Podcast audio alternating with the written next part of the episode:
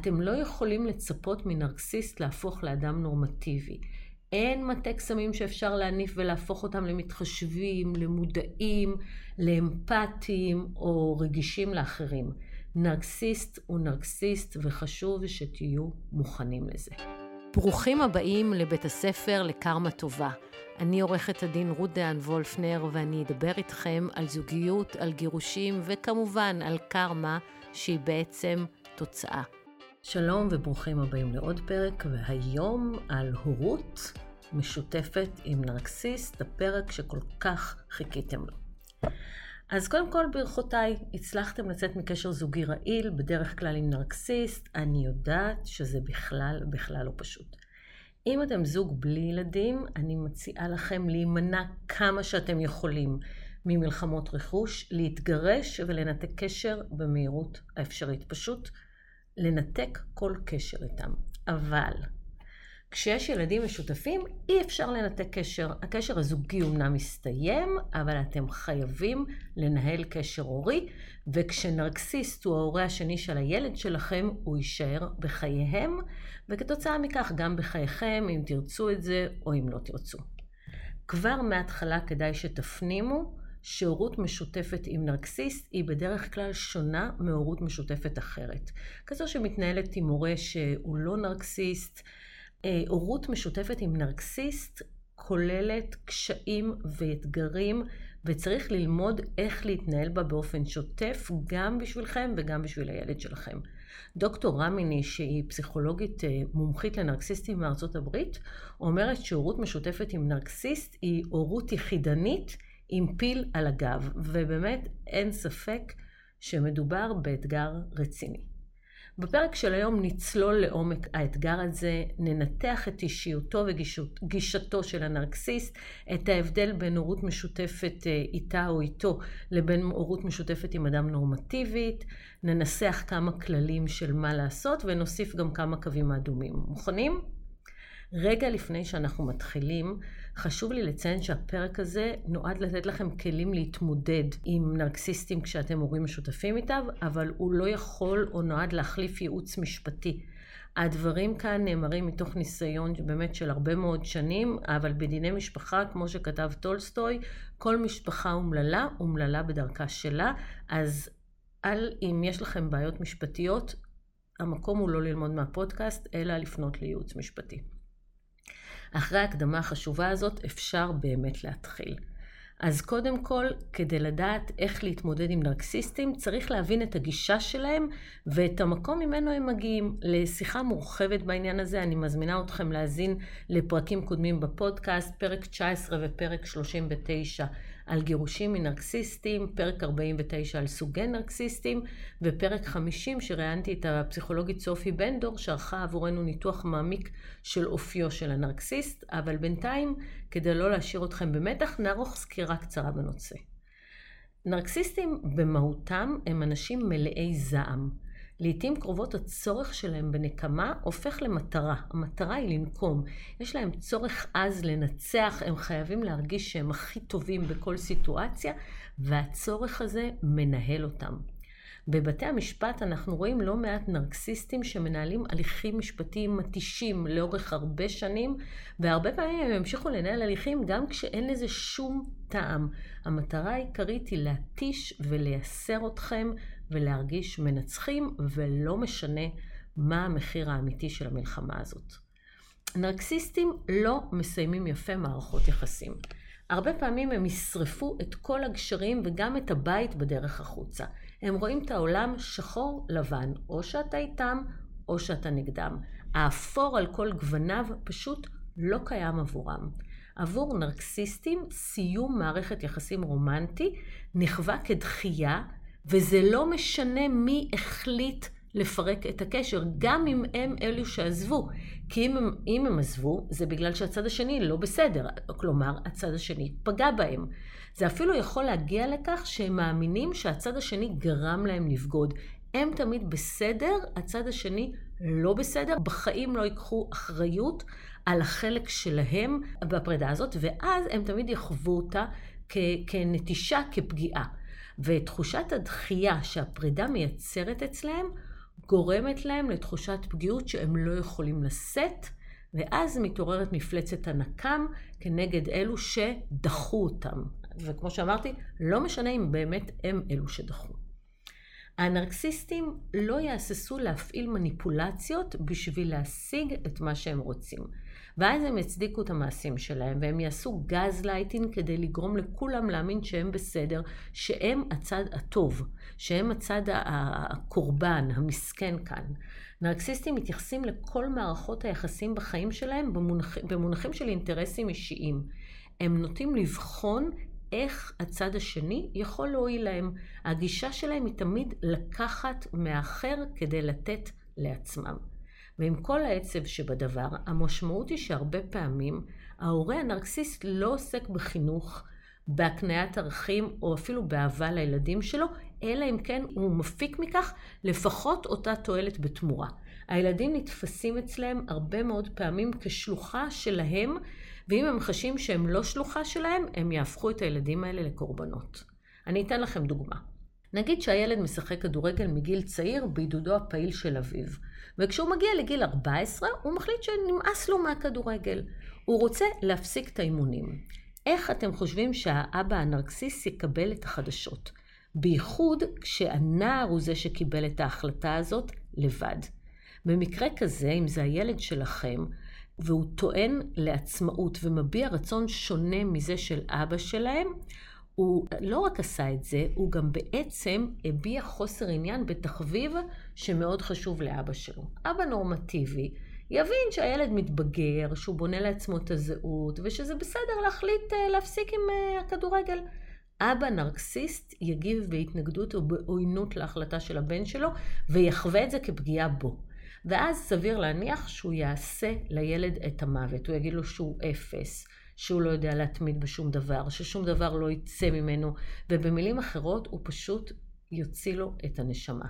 לכן ילדים להורים נרקסיסטים בדרך כלל יעשו הכל כדי לרצות אותם, הם יהיו ילדים מרצים, כי אם לא, הם יודעים מה מחכה להם.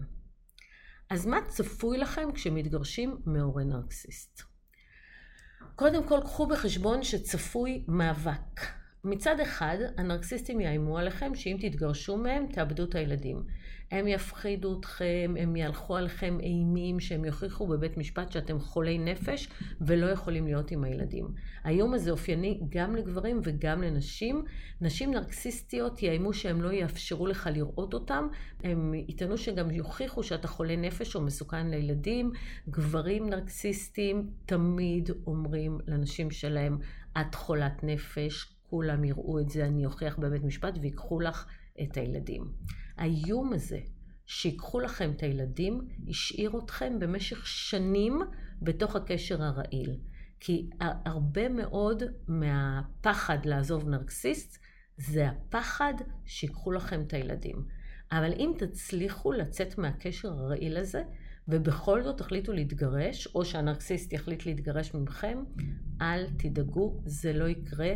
לא ייקחו לכם את הילדים, אלא אם כן באמת יסתבר שאתם נמצאים במצב של חוסר תפקוד מוחלט, או שאתם פוגעים בילדים פיזית, או משהו מאוד מאוד קיצוני. אם אין משהו קיצוני, אבל באמת קיצוני, אל תדאגו, לא ייקחו לכם את הילדים. אפשר להירגע למרות האיומים של הנרקסיסט, ולמרות שבפנים, בפנים אתם אומרים, אולי באמת הוא צודק ואני חולת נפש, לא ייקחו לך את הילדים. הצד השני של המטבע הוא שגם מהם לא ייקחו את הילדים. יש סיכוי טוב שהם ינהלו מאבק על ההורות, או שהם ידרשו משמורת מלאה לאם, או שידרשו הורות משותפת, ומראש אני אומרת שאין טעם לריב על ההגדרה. כשאני אומרת הורות משותפת, אני לא מתכוונת בהכרח למשמורת, אלא לאפוטרופסות.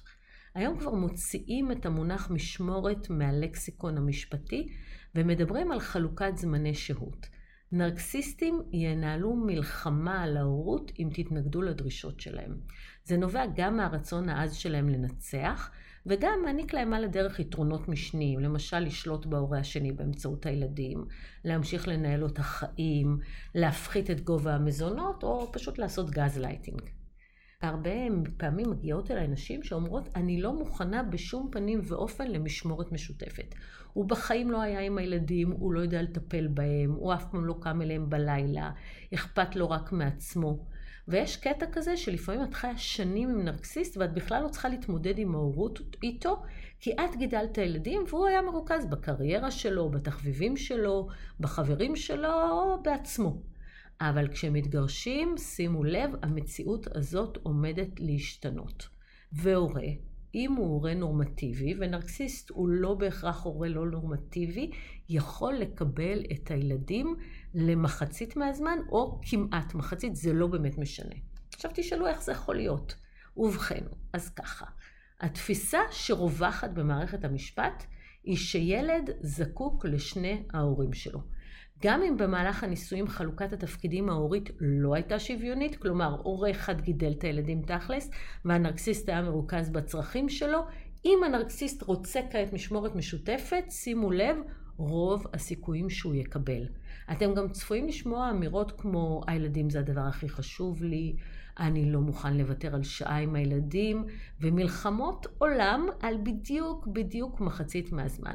כך שגם אם כשהייתם יחד לא ניהלתם הורות משותפת עם נרקסיסט, שאין לו מושג מי המורים של הילדים, מי החברים שלהם ובאיזה חוגים הם נמצאים, היום, אם אתם מתגרשים, זה הולך להשתנות. את מערכת המשפט היום לא מעניינת חלוקת התפקידים שהייתה לכם כשהייתם בני זוג. לא מעניין אותם שאין לנרקסיסט מושג איך להיות הורה. הוא ילמד, הם אומרים, והם קובעים הורות משותפת. הורות משותפת שוויונית, או כמעט שוויונית, היא בעצם ברירת המחדל של מערכת המשפט, ורק במקרים חריגים קובעים שאחריות הורית משותפת וחלוקה שוויונית של הסדרי השהות עם הילדים היא בניגוד לטובת הילדים. אני חייבת כאן לפתוח סוגריים ולומר שבעבר המצב היה שונה לחלוטין. לפני 15-20 שנה המונחים היו משמורת, חזקת הגיל הרך והסדרי הראייה. היום המונחים האלה נחשבים פוגעניים, והמונחים הם אחריות הורית משותפת, הסדרי שהות, וחזקת הגיל הרך הלכה לעולמה מזמן, למרות שתכלס היא קיימת עדיין בספר החוקים. היום שני ההורים שווי מעמד אל מול הילדים, ולא בודקים אם אחד מהם או אפילו שניהם נרקסיסטים. האמירה שאם תגידו את זה, היא תהיה, זה האבא שאת בחרת לילדים, זה האבא שלהם, או זאת האימא שלהם, ולא משנה בכלל אם הם נרקסיסטים, או אם אין להם מושג איך לגדל אותם, ברירת המחדל תמיד תהיה אחריות הורית משותפת, וקשה מאוד להילחם בזה. במיוחד שכמעט ואי אפשר להשתמש במילים נרקסיסט או גז לייטינג בעולם בית המשפט. זה גורם לסערה מאוד גדולה וזה לא ממש מעניין את השופטים. מערכת המשפט לא מכירה בנרקסיזם כעילה לשלילת הורות או אפוטרופסות וברגע שהם נורמטיביים לא יעזור לכם כלום ולכן למעט במקרים מאוד קיצוניים יהיו להורה הנרקסיסט זמני שהות שווים או כמעט שווים עם, עם הילדים שלכם. תפנימו, זה המצב. מעבר לזה, חשוב לקחת גם בחשבון שגם אם הנרקסיסט שוהה עם הילדים שלו, נגיד פעם אחת בשבוע, מכוח הזכות שלו כאפוטרופוס לילדים, הוא עדיין יכול להוציא לכם את הנשמה. אתם לא יכולים לצפות מנרקסיסט להפוך לאדם נורמטיבי. אין מטה קסמים שאפשר להניף ולהפוך אותם למתחשבים, למודעים, לאמפתיים או רגישים לאחרים. נרקסיסט הוא נרקסיסט וחשוב שתהיו מוכנים לזה. אז מה צפוי לכם בהורות משותפת עם נרקסיסט? קודם כל, בחלק גדול מהמקרים הם נוהגים להפר גם הסכמים וגם החלטות שיפוטיים. ואז או שהם יגיעו באיחור לקחת את הילדים, או שהם לא יגיעו בכלל, או שהם לא יחזירו את הילדים בזמן. כלומר, הם יפגעו בזמן שלכם, או לבדכם, או עם הילדים. במקרים רבים הם יודיעו על האיחור ממש קרוב מאוד לזמן שהם אמורים להגיע, או פשוט לא יגיעו או יאחרו בלי להודיע. הם גם לא יודיעו לכם שהם מאחרים להחזיר את הילדים, לפעמים גם לא יענו לטלפון כדי לגרום לכם לדאוג, ואז הם יגידו שנגמרה לכם, להם הסוללה. אני בטוחה שיש כאלה שמקשיבים עכשיו ואומרים, כן, כן, בול, בול, זה בול מה שקורה. אז אתם לא לבד, זה קורה אצל הרבה מאוד אה, הורים שמנהלים הורות משותפת עם נרקסיסט. אבל הזמן שלהם, לעומת זאת, הם ממש קנאים. אם אתם תהיו זקוקים לגמישות או להחלפה, הם בדרך כלל יסרבו, הם יטענו שיש להם כבר תוכניות ומצטערים, זה בלתי אפשרי. לפעמים זה יגרום לכם לבטל חופשה או לשוב ממנה מוקדם ממה שרציתם, כי לא הייתה הסכמה לשנות את ההסדר. הם לעומת זאת יעשו מה שהם רוצים, לפעמים בכלל בלי להודיע לכם. ואז הם אה, ירשמו, יצאנו לסוף שבוע בצפון, אני אחזיר אותם רק לקראת אה, עשר בערב, זה תופעה ממש נפוצה. דרך אה, נוספת לפגוע בזמן שלכם ולנסות לנגוס ממנו. הורה נרקסיסט ינהל שיחות טלפון ארוכות עם הילדים כשהם אצלכם, אבל הוא לא יאפשר לכם לדבר איתם כשהם אצלו. אה, הם תמיד יגידו שהם אה, עסוקים או עייפים, הם לא מעוניינים לדבר עכשיו. הם גם יציפו אתכם בהודעות טקסט ובמיילים בקשר לילדים, שיכללו או ביקורת עליכם, או מתן הוראות בקשר לילדים. זה מאוד מאוד נפוץ. בנוסף, אה, מה שמאפיין הורות משותפת עם נרקסיסט זה שההורה הנרקסיסט יפעל לשינוי לוחות הזמנים של הילדים מבלי להתייעץ איתכם ולפעמים בלי לעדכן אתכם בכלל. כך למשל, נרקסיסט יכול אה, לקבוע להם תור לרופא או לטיפולים אחרים בלי לעדכן אתכם, ואז הוא יאלץ אתכם להתאים את עצמכם ואת לוח הזמנים שלכם לשינויים ברגע האחרון, אם הוא בכלל יטרח לספר לכם שהוא, שהוא קבע תור. או שהם יבטלו תור שאתם קבעתם ויקבעו תור אחר, לפעמים בכלל בלי להגיע, להודיע לכם. הם יכולים גם להודיע שהם מפסיקים טיפול בילד, או חוג שהוא הלך אליו, או שהם התנגדו לאבחונים, ובהמשך נדבר מה אפשר לעשות עם זה. אה, עוד דבר שמאפיין אותם, זה אה, הצורך שלהם בשליטה, הם יחקרו את הילדים חקירות צולבות על כל מה שקורה אצלכם בבית, ובמקרים הקיצוניים הנרקסיסטים הופכים את הילד לחייל שלהם ויכולים לדרוש ממנו לצלם או להקליט אתכם בבית שלכם. אמ, היה לי פעם מקרה שהילד נשלח, בימים שהיו לפני הטלפונים הסלולריים, הילד נשלח לגנוב מהבית של אבא שלו מצלמה בשביל להוכיח שלאבא שלו יש בת זוג. זאת אומרת, ילד, הוא היה אז בן שבע, נשלח לגנוב דברים מהבית של אבא שלו. כמו כן, בגלל הצורך אה, בשליטה, הם יכולים לנסות למנוע מהילדים לפגוש אנשים שלא מקובלים עליהם. כמו לדוגמה בני או בנות הזוג החדשים שלכם, או לפעמים גם ההורים שלכם, האחים שלכם, ולא תהיה להם שום בעיה להסיט את הילדים נגדם באופן בוטה. לפעמים בני הזוג החדשים שלכם יואשמו בגירוש, בגירושים, הילדים יסרבו לפגוש אותם, או הם יתנו את זה שהם יהיו איתכם בכך שבני הזוג שלכם לא איתכם, והנה, ככה נוצרת שליטה של הנרקסיסט בחיים שלכם דרך הילדים. אה, עוד אספקט של הצורך הנרקסיסטי לנקום ולשלוט ולהרגיש מנצחים, הוא שבהרבה מקרים הם אה, ממש יפעלו כדי להסיט את הילדים ולהעביר אותם לצד שלהם. בנוסף, בגלל חוסר הביטחון הבסיסי שלהם, הנרקסיסטים הרבה פעמים הופכים את ההורות המשותפת לתחרות פופולריות, ולצורך זה הם לא מהססים לעוות את המציאות, כמו שאמרנו, להסיט את הילדים, לעשות להם שטיפת מוח, לא תהיה להם שום בעיה לדבר עליכם ליד הילדים, לערב אותם בעניינים הכספיים, כמו למשל, אה, אני לא קונה, לא קונה לך את זה, אני משלם לאימא מזונות, לך לאימא שתקנה את זה, אני נותן לאימא שלך מספיק כסף, הילד יכול לבוא ולהגיד, לאבא אין כסף בגלל שהוא משלם לך מזונות, או את גנבת לאבא את כל הכסף. או אתה גנבת לאימא את כל הכסף ובגללך אין לנו כסף. הם יכולים לשתף את הילדים בהליכים המשפטיים, אפילו לתת להם לקרוא כתבי טענות. אה, הם יכולים לעשות שימוש בילדים בדרכים מאוד יצירתיות, כי תזכרו שאצל הורה נרקסיסט כל האמצעים כשרים. ולכן גם חשוב לדעת שהסיכון להתפתחות ניכור הורי גובר כשההורה השני הוא נרקסיסט. ככל שהנרקסיסט נמצא בצד הקיצוני יותר של הספקטרום הנרקסיסטי, אה, כשאתם יודעים, בצד אחד יש אה, אה, קווי אישיות נרקסיסטיים שהם לא בהכרח מזיקים, ובצד השני של הקשת הזאת, של הספקטרום הנרקסיסטי, נמצאות הפרעות אישיות נרקסיסטיות, שזאת כבר מחלה קשה. ככל שההורה הוא יותר בצד הקיצוני ויש לו הפרעת אישיות נרקסיסטית או הפרעת אישיות אחרת, ככה גובר הסיכון לניכור הורי כלומר, למצב שהילדים מחליטים לנתק קשר לגמרי עם ההורה השני. הידיעה למה לצפות בכל מה שקשור uh, להתנהלות מול נרקסיסטים, בשילוב עם uh, כל מיני טיפים להתנהלות מולם, יוכלו לסייע בבניית השגרה החדשה ויקלו על החוויה. אז בואו נראה איך מנהלים את זה בפועל. אחד הדברים הכי חשובים ולהציב להם גבולות. כמו שהסברתי, הנרקסיסטים ינסו כל הזמן לשנות את ההסדרים הקיימים. הם ישאפו לעשות מה שבא להם, ואם ההורה השני מתנגד, מתחילים איומים. אני הצגתי אימא שאחרי הגירושים, האבא שממש נלחם על משמורת משותפת, הודיע לה שמעכשיו והלאה הוא לא לוקח יותר את הילדים כי אין לו זמן, כי הוא צריך לעבוד בשביל לשלם למזונות.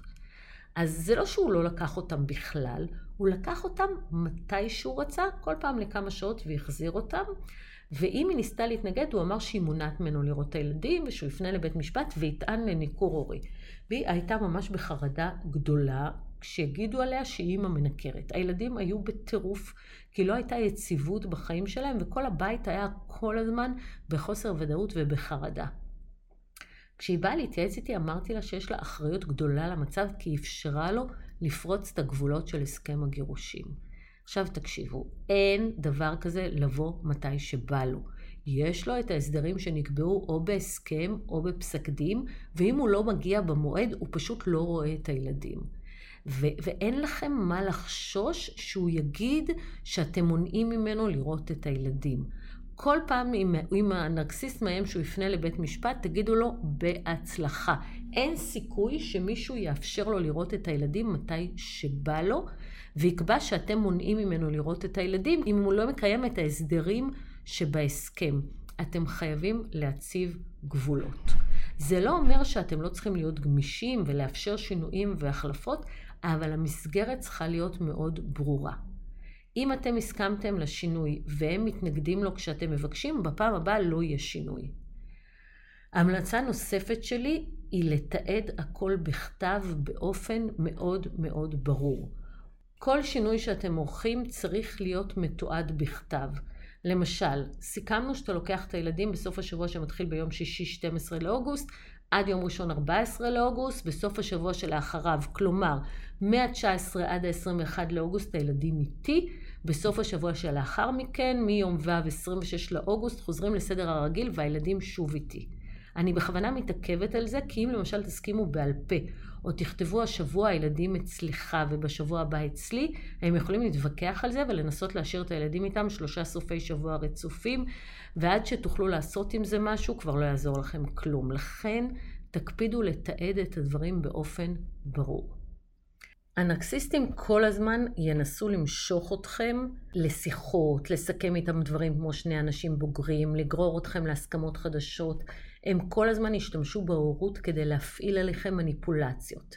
למשל, האבא הודיע לאימא במייל, בהמשך לשיחתנו אני מאשר שאני מסכים לבקשתך להחליף סופי שבוע, כך שאני אהיה עם הילדים בסוף השבוע הקרוב כמו שביקשת. הקטע הוא שלא רק שהיא לא ביקשה להחליף סופי שבוע, הוא ביקש בשביל להסתנכרן עם בת הזוג הנוכחית שלו, והיא סירבה, כי היא כבר החליפה איתו פעם, הוא ביקש כבר להחליף סופי שבוע שהייתה לו בת זוג אחרת, ועכשיו היא מסונכרנת עם בן הזוג שלה. ומה שאותו אבא נרקסיסט עשה, הוא לקח את הילדים מהגן ומבית הספר באותו יום שישי. והיא התקשרה למש... למשטרה, ואז הוא הראה להם את המייל הזה כהוכחה. והייתה שם שוטרת שהשתכנעה. במזל, הקצין ביקש לראות החלטה שיפוטית, וכשלא הייתה לו החלטה שיפוטית, הוא הורה לו להחזיר את הילדים. וזה מוביל אותנו לגבול נוסף עם נרקסיסטים. כל שינוי קבוע בהסדרים ביניכם צריך להיות בהסכם בכתב ולקבל תוקף של החלטה או של פסק דין בבית המשפט. אחרת זה כמו לכתוב על החול, הם יחזרו בהם כשמתאים להם, הם יעשו לכם גז לייטינג ואתם פשוט לא תצאו מזה. כמובן שהנרקסיסטים ינסו להימנע מכך, והם יגידו לכם שאתם יכולים להסכים ביניכם, ואפשר גם לתת אימון, ולא צריך להיות אובססיביים, וחבל לשלם על זה לעורכי דין, ואני אומרת לכם, אם יש היסטוריה של הפרות והשינוי הזה חשוב לכם, עדיף לשלם משהו לעורך דין ולקבע את זה בהחלטה שיפוטית, כי יש סיכוי גבוה שהנרקסיסט יפר את ההסכמות. אז אם זה חשוב לכם, תקפידו על זה. כמו כן, כשאתם בשלב של הסכם גירושים מהנרקסיסט, תדאגו לפרט הכל. לא רק שעות וימים, אלא גם מי נמצא עם הילדים בחופשים, בימי מחלה, כשיש שביתות או סגרים, אצל מי נמצאים הדרכונים שלהם. כללים מאוד ברורים תכתבו לגבי הוצאת הילדים מהארץ. מתי אה, אה, מותר להשאיר את הילד לבד ומתי לא. כל אספקט ואספקט של חיי היום-יום צריך לתעד בכתב ולהתעכב עליו, כי כל גבול ייפרץ. הם ימצאו כל פרצה בהסכם, וגם אם חשבתם על הכל, הם יגיעו עם משהו חדש. המטרה העיקרית שלהם הם לעשות מה שהם רוצים וליצור כאוס אצלכם. אבל אם אתם תבקשו לשנות איזשהו הסדר, הם יעמדו על הרגליים האחוריות ויתנגדו בתוקף. וכחלק מההתנהלות היומיומית, אתם צריכים לקחת בחשבון שהם יעשו לכם את המוות על כל עניין של אפוטרופסות שנדרשת הסכמת שני ההורים. למשל, הם יתנגדו לאבחון קשב וריכוז. ואם הם יסכימו לאבחון, הם יתנגדו להמלצות. הם יתנגדו לתרופות מסוימות, נגיד גם יש המלצה לריטלין, לא, אני לא מוכן לסמם את הילד. אם אתם תרצו לחסן, הם יתנגדו. אם אתם תתנגדו לחיסון, הם יהיו תומכים נלהבים. בתקופת חיסוני הקורונה הייתה לי לקוחה שבעלה התנהג כמו נרקסיסט ממאיר והוציא את הנשמה בכל דבר ועניין. הוא גם התנגד לחסן את הילדים בחיסון לשפעת, למרות שכשהם חיו ביחד הילדים קיבלו את כל החיסונים. בכל מה שקשור לחיסוני הקורונה אמרתי לה, תקשיבי, תתאפקי, אל תבקשי ממנו לחסן. ואז הוא, הוא היה בטוח שהיא תבקש לחסן אותם והוא התנגד. ואז היא לא ביקשה והוא אמר, אה, מה קורה? למה הילדים לא מחוסנים? היא אמרה לו, טוב, אם זה מה שאתה רוצה, קח אותם להתחסן. וזו הייתה אחת הפעמים הראשונות שהוא לקח אותם לטיפול או לאיזשהו חיסון.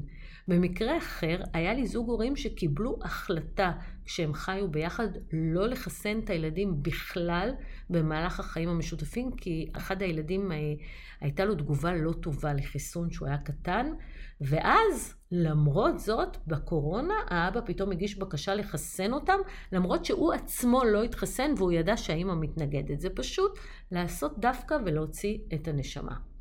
אם הילדים צריכים טיפול או אבחון, ואתם כבר יודעים את זה כשאתם עושים, עורכים איתם את ההסכם גירושים, צריך להכניס את זה להסכם באופן ברור. ואם צריך אפילו לנסח סעיף שאומר של אי אפשר יהיה להפסיק טיפול או למנוע אבחון, אלא בחתימת שני ההורים. כי מאוד קל, גם אם הילד בטיפול, ברגע שהאבא או האמא מודיעים שהם מבקשים להפסיק את הטיפול, אסור למטפל להמשיך לטפל. וכמו שאמרתי קודם, כל הסכמה צריכה לקבל תוקף של החלטה שיפוטית. זה בין היתר גם כי הקטע עם נרקסיסטים שהם משנים הרבה פעמים את דעתם. אבל אם מדובר בהחלטה שיפוטית, הם צריכים להגיש בקשה מתאימה לבית המשפט, בניגוד למצב שהם נתנו הסכמה בלי תוקף של החלטה, ואז הם פשוט יכולים להתחרות, להתחרט ולשנות את דעתם, ולא יהיה לכם מה לעשות בעניין הזה. עכשיו, ברור לכם שהילדים ניזוקים מזה, כן? אבל ההורה הנרקסיסט בדרך כלל יתנגד לטיפול רגשי או נפשי לילד מכל מיני סיבות. הוא לא צריך, זה יקר, אני לא מתחבר לפסיכולוגית הזאת, אני לא מאמין בטיפולים, אני מעדיף בטיפול אחר, כשבפועל הם מסכלים אפשרות לטפל בקטין. הסיבה לזה מורכבת משני דברים. קודם כל, כשילד בטיפול אין להם שליטה על מה קורה שם, או שהילד יכול לספר מה באמת קורה וזה מלחיץ אותם. הקטע עם טיפול פסיכולוגי שצריך הסכמה של שני ההורים או צו שיפוטי בעניין הזה. בארצות הברית, דרך אגב, יש מדינות ששינו את החוק, כמו פלורידה למשל, ואז ניתן לתת לילד טיפול פסיכולוגי גם בהסכמת הורה אחד בלבד, וזה פותר את הבעיה. אבל אנחנו עוד לא פלורידה, ואם יש צורך בטיפול וההורה השני מתנגד, צריך להגיש בקשה מתאימה לבית המשפט. אם אתם עדיין אה, בהליך משפטי, זאת אומרת מנהלים אה, מאבק משמורת, הרבה פעמים אפשר לבקש בדיקת מסוגלות הורית. דרך אגב, באופן מפתיע, בהרבה מקרים דווקא הנרקסיסטים דורשים בדיקת מסוגלות הורית. ובמסגרת מסוגלות הורית, ברוב המקרים יש המלצה על טיפול בילד, בטח אם יש לו הורה נרקסיסט שמתעלל, ואז בית המשפט בדרך כלל מאמץ את ההמלצות של האבחון הזה, ונותן החלטה שמחייבת טיפול. כלי נוסף שבתי משפט עושים בו שימוש בסכסכים אה, שנוגעים לקטינים הוא מינוי אפוטרופוס לדין לקטינים. רוב ההורים מאוד נלחצים כשבית המשפט ממנה אפוטרופוס לדין, אבל זה דווקא כלי טוב ש... בגלל שהם ממנים עורך או עורכת דין שיש להם אה, ניסיון או גישה טיפולית, והם נפגשים עם שני ההורים ועם הילדים, ואז נותנים לבית משפט עמדה. זה לא עמדה מקצועית כמו של אה, רשויות הרווחה או בדיקת מסוגלות הורית, אבל זה כלי עזר לא רע, כי אם למשל אתם מגישים בקשה לטיפול או לאבחון, הדרך המהירה היא דווקא למנות אפוטרופוס לדין שיפנה לבית הספר או לרופא המשפחה ויניח בפני בית המשפט עמדה מהירה בעניין הזה, אז אל תפחדו מאפוטרופוס לדין, זה כלי טוב. גם אתם צריכים לקחת בחשבון שבהורות עם נרקסיסט אתם תזדקקו להחלטות שיפוטיות לפעמים גם שנים אחרי הגירושים. כי גם אם אתם מאוד רוצים, לא כל דבר ניתן לצפות בהסכם ולהכניס אותו להסכם. היה לי למשל מקרה שאב התנגד לעשות טיפול אה, אורתודנטי לילדה, למרות שהשיניים שלה היו במצב גרוע וזה היה תורשתי ממנו. והיה צריך להגיש בקשה לבית המשפט בעניין הזה שנים אחרי הגירושים. במקרה אחר הורים התגרשו כשהילד היה ממש קטן, וכשהילד הגיע לכיתה י"א, האב סירב לאפשר לו לטוס עם כל השכבה לפולין, בטענה שזו נסיעה מדכאת, וגם בעניין הזה היה צריך לפנות לבית המשפט. התמודדות נוספת שצפויה בהורות עם נרקסיסט היא התקשורת היומיומית איתם. הם יציפו אתכם בהודעות, במיילים, בוואטסאפים, בשיחות. כשה, כשאתם מגיעים למצב שהתוכן של התקשורת מולם פוגע בכם, מחליש אתכם או מנהל אתכם, הדרך הנכונה היא לחסום אותם ולהשאיר רק ערוץ תקשורת אחד. אתם מצדכם תנהלו תקשורת מאוד מאוד קורקטית ועניינית רק בקשר לילדים, בלי להביע דעה, בלי להיגרר אחרי המניפולציות שלהם, בלי להגיב להם על מה שהם כתבו אם זה לא ענייני. תקשורת עניינית היא גבול מאוד ברור וכדאי להתאמן על זה. בנוסף, מאוד חשוב בהתנהלות מול נרקסיסטים לתעד הכל, לשמור את כל המיילים, את כל ההודעות, וצריך להבין שכל הודעה שהם שולחים, וגם הודעה שאתם שולחים, יכולה לשמש כראיה בהליך המשפטי. תקפידו לתעד כל דבר, כי בדרך כלל בהורות עם נרקסיסט נאלצים, כמו שאמרתי, להגיע לבית משפט גם אחרי ההסכם, או מיוזמת, מיוזמתכם כי הם מסרבים למשהו שאתם רוצים, או שהם יתחילו לנהל נגדכם הליכים. וכשאתם מנהלים הליך משפטי בעניין הילדים, ממש חשוב שיהיה לכם הודעות מתועדות. במיוחד כשההתנהלות היא לא לפי ההסדרים שנקבעו. הרבה פעמים הם ידרשו הסדרים שוויוניים, אבל הם לא יעמדו בהם, וחשוב לתעד את זה. ובואו נדבר על המקרים היותר קשים שמגיעים לניכור הורי מצד ההורה הנרקסיסט. הכוונה בניכור הורי, כמו שכבר אמרתי, היא שההורה הנרקסיסט מפעיל מניפולציות על הילד עד כדי כך שהילד מחליט לנתק קשר עם ההורה השני. מאוד מאוד קשה להתמודד עם ניכור הורי שהוא כבר מתגבש וחשוב מאוד לנסות לטפל בזה לפני שזה קורה. חלק מסימני האזהרה של ניכור הורי הם כאלה שיכולים להופיע ואתם תתעלמו מהם, כי לא כל סימן יוביל בהכרח לניכור הורי. אבל אם כולם יחד מופיעים, זה דגל אדום גדול, וכדאי מאוד שתעשו משהו. כשזה עוד קטן, כי כשילד מגיע למצב שהוא כבר מנותק מהורה אחד, זה פשוט אה, אחרי שקטעו לו את האהבה מהלב, ומאוד מאוד קשה להחזיר אותה. אז, אז בואו נראה מה סימני האזהרה הקיימים. הם לא, הם לא מלאים, אבל אתם יודעים, אני, אני רק אגע בזה. כשהורה אה, שולח הודעות רעילות לילד על ההורה השני, הם מתייגים את ההורה השני כמי שלא אוהב את הילדים, כמי שלא אכפת לו מהם, שיותר מעניין אותו בן או בת הזוג החדשה, זה שטיפת מוח שהיא דגל אדום. הדבר השני זה שהם מתחילים לצמצם את הקשר עם ההורה השני. הילד לא מרגיש טוב, לילד יש שיעורים שהוא חייב לעשות, הוא היום לא יכול לבוא, הוא נשאר אצל חבר. אתם תרגישו נגיסה הולכת וגדלה בהסדרי הקשר בין הילד לכם, תבינו שיש פה בעיה. ולפעמים הגבלת הקשר היא גם בתקשורת כשהילד איתם. אין סוללה, הם לא זמינים, הילד מרגיש לא נוח לדבר איתכם לידם, או שהם אומרים לכם שהילד כבר ישן, שהילד לא רוצה לדבר איתכם, זה גם סימן אדום. עוד סיבת, סימן אדום זה כשמנסים למחוק ולהחליף את ההורה השני בלב של הילד.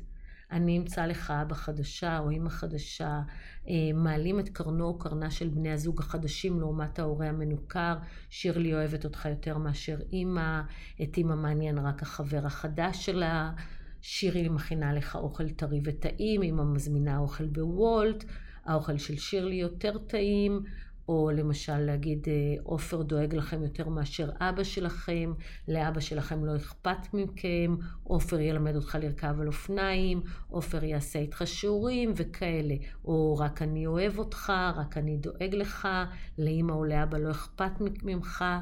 אלו שטיפות מוח מסוכנות. עוד אה, נורה אדומה בעייתית זה לעודד את הילד אה, לבגוד באמון של ההורה השני, לגרום לילד לבלוש אחרי ההורה השני, לחקור אותו, להפוך אותם לשוטרים או למרגלים, וכך יש להם, הם בעצם קונים תחמושת נגד ההורה השני. אמא לא הכינה לך את האוכל שאתה אוהב, אמא הענישה אותך, אמא לא מורשה כלב, אמא באמת לא בסדר. הילדים הופכים להיות מרגלים קטנים, ואם צריך הם גם מקליטים ומצלמים עבור ההורה האחר ושולחים לו את ההקלטות האלה. זה גם סימן אזהרה שחשוב להתייחס אליו. והדבר הנוסף הוא שבירת הסמכות של ההורה השני. כל גבול שההורה השני ינסה להציב, ההורה הנרקסיסטי ירצה לשבור. אצל אמא צריך לחזור עד חצות, אצלי את יכולה לחזור בבוקר. אצל אמא צריך ללכת לישון מוקדם, או יש הגבלה על צריכת מסכים, או צריך לאכול בריא, אצלי מותר לעשות הכל. אם כל הסימנים האלה מופיעים אצלכם, אתם חייבים לפנות לבית משפט ולדרוש לנקוט אמצעים נגד ניכור הורי כבר כשזה מתחיל. כשזה ניכור כבר במלוא עצמתו, כמו שאמרתי, קשה עד בלתי אפשרי לטפל בו, וגם ככה למערכת המשפט אין הרבה כלים להתמודד עם ניכור הורי. ולסיום החלק הזה על הורות עם נרקסיסטים, אתם בטח כבר, כבר מבינים שאין נוסחת קסמים שיכולה לשנות את ההתנהגות הנרקסיסטית, ועם התנהלויות רבות אתם תיאלצו להשלים. הרבה פעמים תראו את הילדים שלכם מחקים את ההתנהגות הנרקסיסטית, ולא תוכלו לעשות שום דבר משפטי בעניין הזה. למערכת המשפט יש יכולת מוגבלת ופניות מאוד מוגבלת לחנך או לנהל הורות עם נרקסיסט, והם בדרך כלל ישלחו אתכם להסתדר איתם. על מה שאתם כן יכולים לעשות בתוך הבית, בחלק השני, פודקאסט נוסף בנושא הזה. זהו להיום, תודה שהייתם איתי, ואם אתם מכירים מישהו שמתמודד עם הורה נרקסיסט, תעבירו לו בבקשה את הפרק הזה.